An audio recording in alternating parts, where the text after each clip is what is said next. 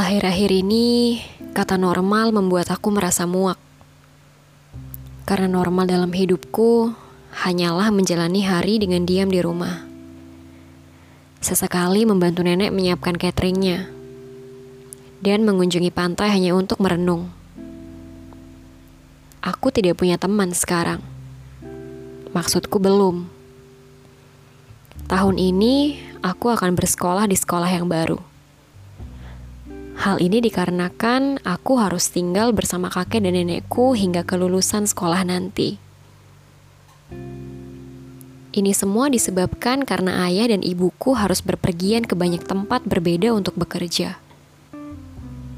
Mereka adalah penulis salah satu majalah terkenal yang banyak membahas artikel mengenai traveling. Mereka juga mengulas tentang berbagai macam penginapan. Mulai dari yang memiliki bintang tiga, hingga bintang sepuluh aku rasa.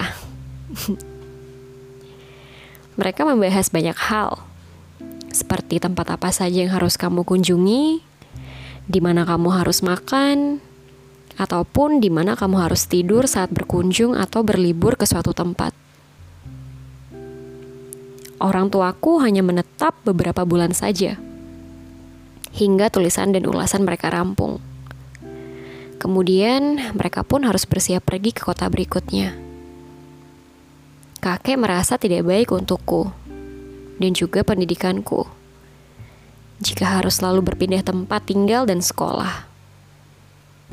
Maka, diputuskanlah bahwa aku akan tinggal bersamanya hingga ayah dan ibu mendapatkan kantor yang tetap.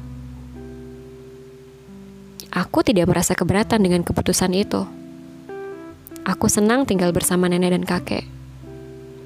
Rumah mereka begitu nyaman dan indah, karena berada tidak jauh dari pantai. Pantai adalah tempat favoritku di seluruh alam semesta ini. Namun sayangnya, kesenangan yang kurasakan saat tahu akan tinggal bersama nenek kakek hanya bertahan kurang lebih selama dua minggu saja. Karena setelahnya, tidak banyak yang dapat kulakukan selain mengunjungi pantai dan membantu kakek nenekku. Kakekku memiliki toko ikan di dekat kota. Pada siang hari, dia akan membantu nenek mengantarkan pesanan catering ke beberapa sekolah dan juga kepada orang-orang yang telah memesan makanan untuk acara khusus mereka. Kini akulah yang sering membantu mengantarkan catering nenek. Karena hanya itulah satu-satunya kesempatanku untuk bisa mengunjungi kota. Terkadang aku berharap bisa bertemu anak-anak seusiaku. Namun ketika kesempatan datang untuk mendapatkan teman baru, aku langsung mundur ketakutan untuk memulai percakapan. Bicara dengan orang dewasa lebih mudah bagiku. Mereka tidak memberikan pandangan penghakiman ketika pertama bertemu denganmu. Dan hal itu selalu membuatku merasa lega dan aman. Jadi, kuputuskan untuk mencari teman baru saat sekolah dimulai saja. Masih ada waktu empat minggu sebelum hal itu terjadi.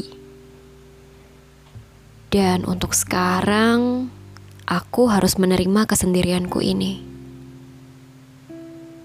Rumah kakek hampir berada di luar perkotaan. Ini dikarenakan kakek tinggal dekat dengan pantai. Hanya ada beberapa rumah saja sebagai tetangga. Dan semua penghuninya adalah orang dewasa dan lanjut usia. Tapi mereka semua sangat baik dan ramah kepadaku. Hanya saja, orang dewasa tidak selalu bisa menemanimu untuk menjelajah, ataupun hanya sekedar mendengarkan ceritamu. Semakin kupikirkan betapa merananya aku tanpa teman seusiaku, semakin menyedihkan dan kesepian yang kurasakan. Satu-satunya hal yang bisa menghapus rasa kesepianku ini adalah dengan mengantarkan catering nenek. Ya, dengan begitu aku dapat fokus kepada hal yang lain. Ketika sampainya di rumah, Aku pergi mandi dan mengganti pakaianku dengan pakaian yang lebih hangat. Udara bulan Juni di daerah ini tetap saja menusuk tulang. Walaupun seharusnya orang-orang menikmati musim panas. Musim panas di sini sedikit berbeda dari tempat-tempat yang lain. Karena awan kelabu selalu saja menutupi cahaya matahari. Saat pertama kali ke tempat ini, aku mengira bahwa akan selalu turun hujan. Tetapi tidak. Awan-awan kelabu itu hanya berlalu lalang tanpa menjatuhkan setetes air pun. Mereka hanya sibuk menyembunyikan sang mentari. Setelah selesai berpakaian, aku pergi ke ruang makan untuk mengisi perut. Sebelum melakukan pengantaran makanan nenek ke beberapa sekolah dan tempat-tempat yang sedang mengadakan acara. Salah satu dari sekolah yang akan kudatangi hari ini akan menjadi sekolah baruku nanti. Aku menghitung jumlah kotak makan dan memberi label nama sekolah dan juga tempat yang akan kudatangi. Aku menuliskan The Northern Owls High School dengan rapi dan menempelkannya pada kotak makan yang berada di tumpukan paling atas. Hari ini mereka hanya memesan dua puluh dua kotak makan saja. Sekolah-sekolah yang mengadakan acara selalu memesan catering dari nenekku. Ya, hal ini merupakan hal yang wajar. Karena nenek adalah satu-satunya jasa catering yang ada di kota kecil ini. Pernah suatu hari nenek harus meminta bantuan kepada tetangga untuk menyiapkan pesanan makanan.